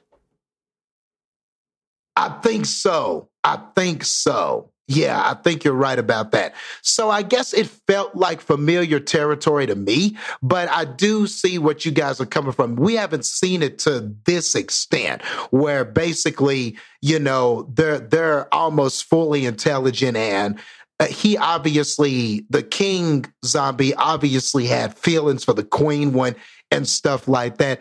I don't know if we've gotten it to that full of an extent yet. So I will give the movie credit for that. Uh the the whole idea of this being kind of a caper or a heist movie within a zombie movie.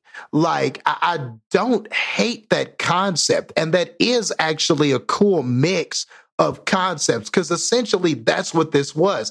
This Yeah. was Ocean's 11 mixed with um you know, mixed with a little bit of Mad Max, I guess you could say, mixed with zombie kind of stuff.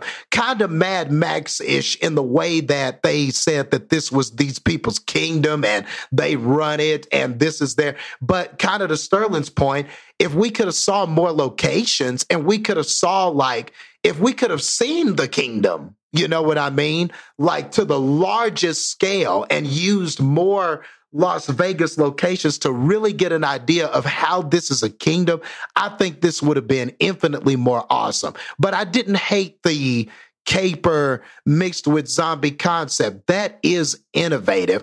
But like Sterling said, you feel cheated by it though, because we spend most of the time in buildings. You know, it even had some of those caper montages, like when the vault is first open and everybody is interacting with money and it's doing the music and everybody's so happy that they got to this money. So, yeah, there was definitely a lot of good, like caper movie vibes in this. Again, another scene that I felt like Zack Snyder nailed, but it's just too bad that all these pocketed scenes, we just didn't quite get a story that made um complete sense. And like you guys said, I was really confused by the whole baby thing. Like, I don't know. I still don't really know if I like that or not because, you know, it's kind and I get that there was an alien element, but you didn't really explain that. So I just don't know if I like it or not. You know, like what exactly happened with that. So, I mean, are they really zombies? Can other zombies reproduce? Can only the alphas reproduce? Was the king the only one that could reproduce? You know, it just raises all sorts of questions that we really don't have the answer to. Like if he bites someone and that person becomes an alpha, can they then reproduce?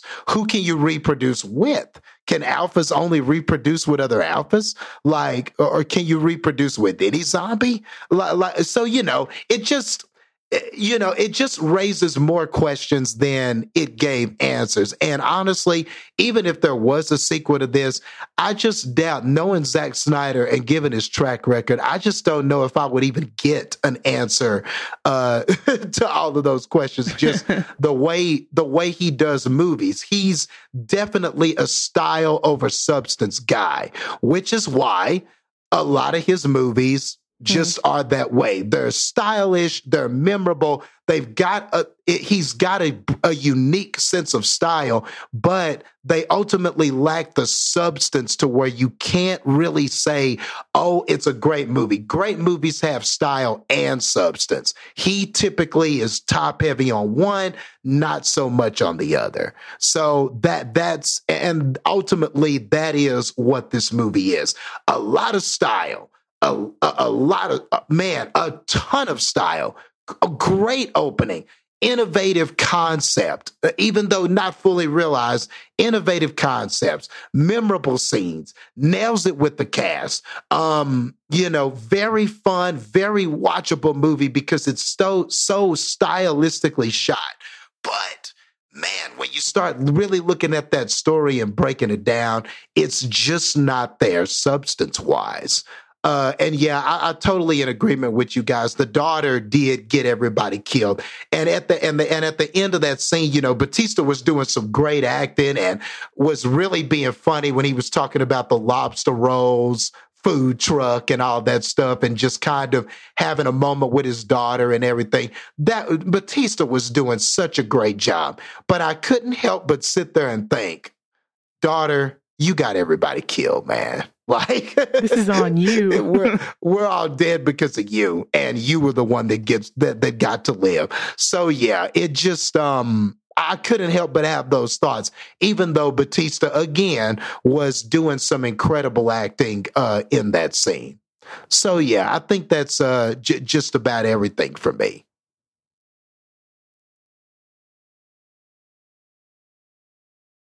Yeah, I'm really debating if whether or not I should say also again.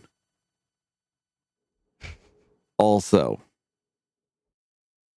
Well, one problem I have with the opening intro is that when the zombie outbreak happens in the in the intro, there's that guy that's like the Liberace impersonator. just sitting there playing the piano, about to play the piano, with a guy getting attacked by zombie showgirls right behind him. Why? What? He, he, there- there's screaming and growling and all kinds of shit noise. He's just like, nah, it's piano time. That's dumb. Yeah. I mean, yeah, there's just so many elements in this movie that you don't just you just don't know what if they do a sequel, what will be there, what will matter, what won't matter, because it was hit or miss in this movie what mattered or didn't matter. I mean, I will say Mhm. this, Justin. The reason why she's called a coyote is it's the same uh, principle as somebody that's a coyote in Mexico, whereas there's somebody that gets you across the border. They call them coyotes, and that's why she was the coyote. She was the one that would sneak people into Vegas and back out. Oh, yeah, that makes sense. Yeah, that's why she was a coyote. Okay. Yeah, that's really it. That's just why she was called the coyote. Is she was just instead of it being from like from Mexico into the US, she would sneak people into Vegas to steal coins and money from casinos and back out. Okay. Okay. That's it. Cool. And if that's not it, I don't know why it's not it because that makes complete sense to me. That's what she did. She yeah, was a that coyote. is. you know but i mean that's what i thought with that. I mean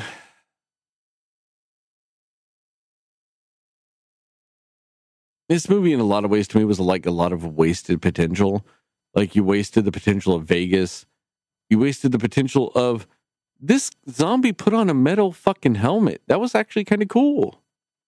But then Mhm. you kind of wasted I thought that too. you know, by just surrounding it with a bunch of other bullshit. I mean, I don't also understand the whole idea that these zombies would like allow you in and all this other stuff if you followed their rules. Wouldn't they just be hungry? Like, why weren't they hungry? Why wouldn't they just want to eat anyway? Why would they specifically go get more alphas made? Why wouldn't they just eat a motherfucker every once in a while?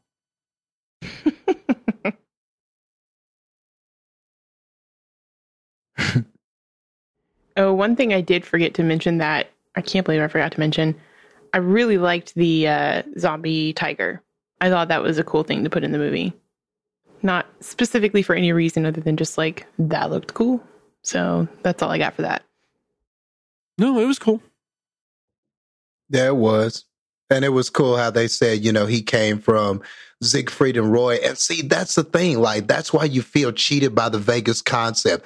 Because, dude, you could have had Vegas acts making cameos. You could have had, like, Right. um, you know, how come Criss Angel wasn't walking around? You know, zombified mind freak walking around. You know, you could have you could have done so many things because you know there are so many things synonymous with Vegas. So you could have had some cool cameos in this. You could have had like some like why weren't there other animals? You know. I mean, hell, Yeah. like when you go to Siegfried and Roy, there's hella animals, not just tigers. They got elephants and stuff. Imagine a zombie elephant tromping around in there yeah. or something like that, or somebody No. having to take down a zombie elephant. Like, just imagine, like, you know, Oh, I agree, Justin. You're telling me Carrot Top's too busy to just do a cameo as a zombified Carrot Top? Come on, he would have done that. yeah, dude. Just imagine that. Carrot Top, and Carrot Top is big now, right? Is he still got all those muscles? Just imagine him, Oh, like, yeah, he's super swole. Yeah, just imagine him Carrot wrestling Top. around, you know, wrestling around with Bautista or something. Then Bautista grabs him by his hair and shoots him in the head. That'd have been cool, you know? yeah. Come on, man. They could have done like a zombified Britney Spears. Yep. All kinds of shit. That's what I'm saying. They wasted Vegas. Or like a zombified Cher. That would have been cool too. Yeah. I mean, they could have done like a zombified Cirque du Soleil person that like would have been running at them and then like they would have shot at it and it could have just done a back bend and just like spider ran at them. Ooh, that would have been cool. Yeah. Yeah, I see what you mean by wasted potential. Or like you know how there's always people in costumes and stuff cosplaying like on the streets and stuff like that and oh look it's batman. Take a picture with him. Oh look it's superman. I mean i don't know. Maybe he maybe you would have had to have gotten the rights to those characters to have them zombified walking around.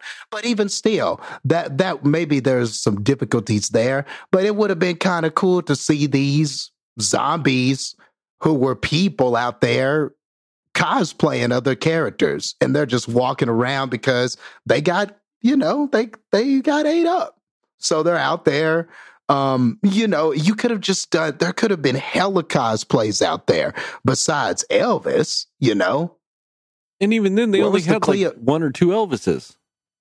yeah Yeah. Where's the Cleopatra? Where's the? I mean, you could have done a lot of different cosplays. Zombie Blue Man 'Cause- Group, Mm-hmm. Zombie Penn and Teller. Michael Jackson. Uh, I mean, like uh, all of those things are in Vegas. When you go to Vegas, you cannot help but see all kinds of celebrity wannabes and people in costumes and lookalikes and stuff.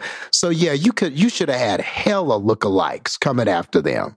It would have been cool. And then you could have had all kinds of jokes from that. Characters could have made jokes or, you know, you you could have messed around with the music. Maybe if we saw a musician look-alike, you could have had some music from that musician as he's getting blown away or something. You know, you could have done some cool stuff with that too. But I digress. a zombie Frank Sinatra. Just so many things. Mm-hmm. Oh, a zombie Wayne Newton. That would have been great. yes. that would have been tight. Yeah, no, they just kind of dropped the ball on all those aspects of it. You know, like you only got really like zombie showgirls at the beginning. There should be, you could have gotten a zombie Elizabeth Berkley from Showgirls. Would have been probably better than the entire movie of Showgirls. Oh, Um, yeah. Yeah, you're right about that. but then we could have got all right. So with some of the stuff, there is some behind the scenes stuff with this movie that may or may not help.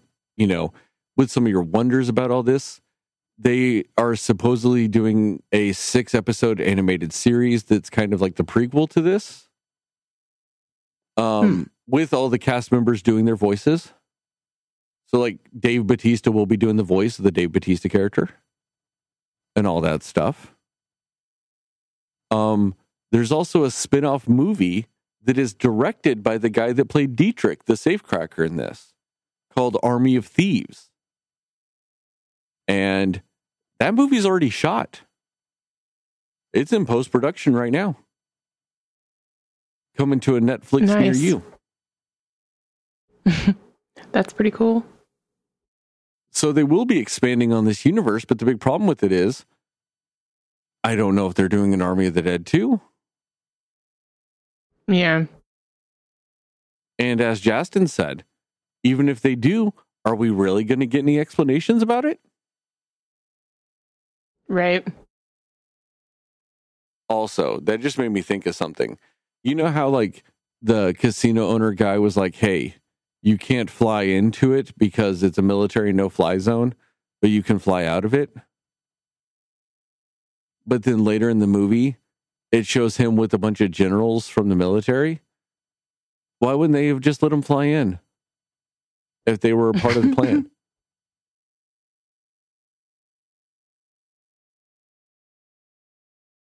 kind of makes you wonder. Also, Also, Yeah. Did you know that the uh, the guy who plays the the king zombie dude was in Cabin in the Woods? Here's the werewolf thing.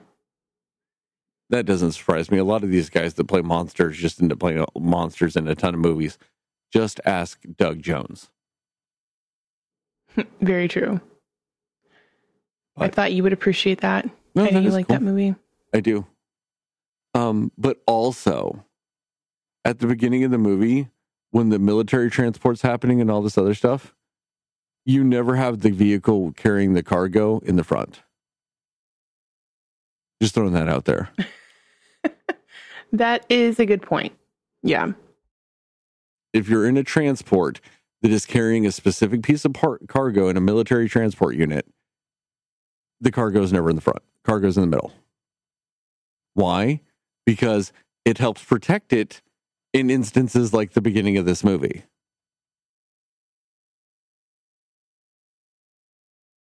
Just throwing that out there also. Right. Fair point. So you guys have any more thoughts about this movie? I'm good. Nope. Also, thank you guys for listening to this episode of the Cinema Slayers podcast. Check us out on the internet at www.cinemaslayers.com or Facebook, where we're Cinema Slayers podcast, or Twitter and Instagram, where we are cinema underscore slayers. Um, check out our new logo. We will be having new merch at a new store and everything like that with the new logo and the old logo and everything in between with all that stuff. We will also have a very uh, merchandise centric logo coming your way, designed by the one and only Mudo Ochoa. Uh, also, shout out to Plug Migo for our theme song. And also remember, if you can, like I said, I'm just going to keep saying also. That's my th- code word for this whole fucking thing. Uh, if you can, give us a, a rating review, especially if it's five stars. We'd really appreciate it. And it'd really help us out. Also, tell your family, tell your friends, especially tell your mothers, because mothers want to hear me talk about zombies nonstop. It's scientific fact. They've done studies on it. I mean, they were all done in, in Scandinavian countries, so you might not be able to read it and understand it, but just trust me. There are Scandinavian scientific studies that have proven 100% mothers love hearing me talk about zombies. So recommend this to your mothers. And as always, just remember, according to Justin, Moon Knight is the best picture winner.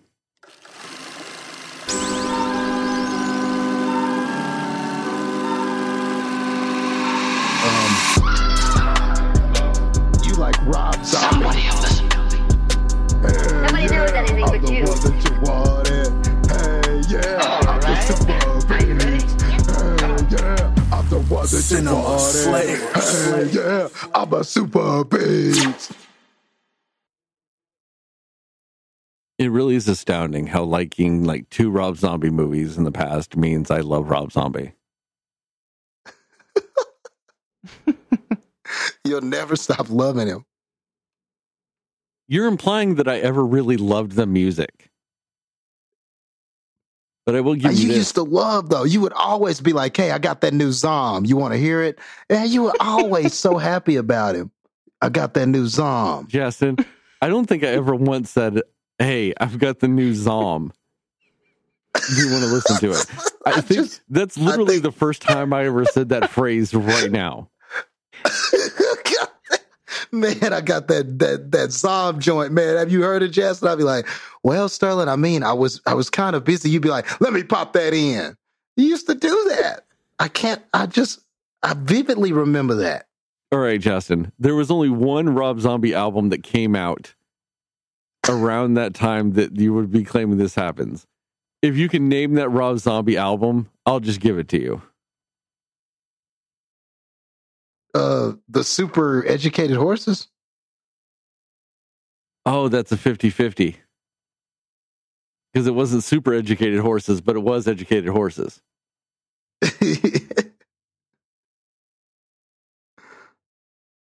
oh, you love that one too. Do you wanna ride it? Educated horses. I still don't really know what that's about.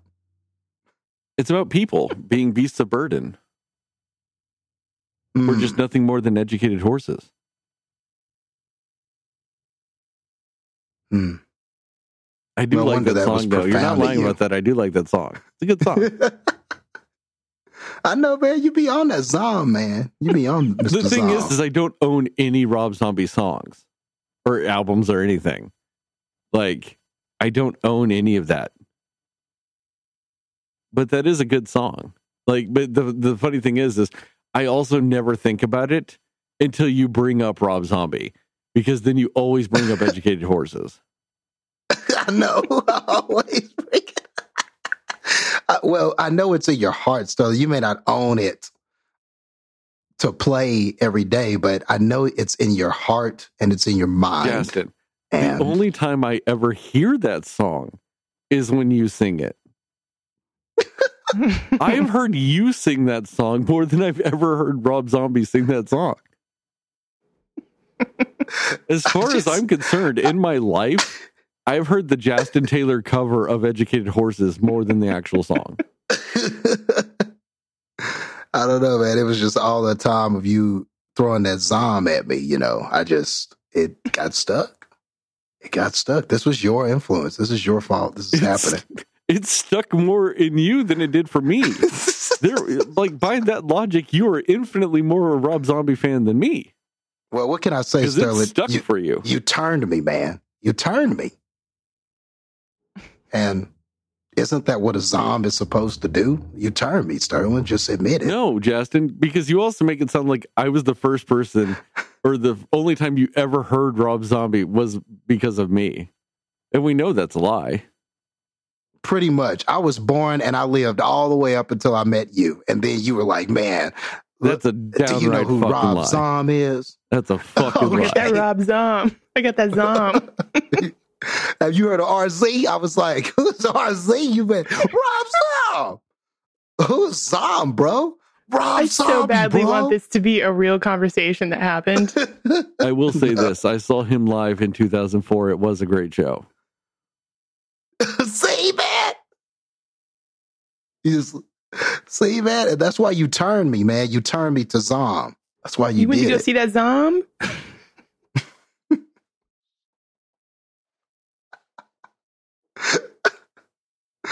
Oh man, that's my story, and I'm sticking to it because it's better than the truth. Your story is a lie. It's better than the truth, though. It might it may be better than the truth, but it's still a lie. I I just I, I think it's better than the truth, Sterling, and I think we're just going to have to both agree on that. I already agreed to it, Justin. I already agreed it's better than the truth. I'm just saying it's still a lie. Mm, I just I just like the the former better than the latter of that, so I will just stick with that. It's better than the truth. You just keep repeating something we agreed on. Like I'm disagreeing with you. It's albatross versus bear all over again. You're just not even listening to the points I'm making.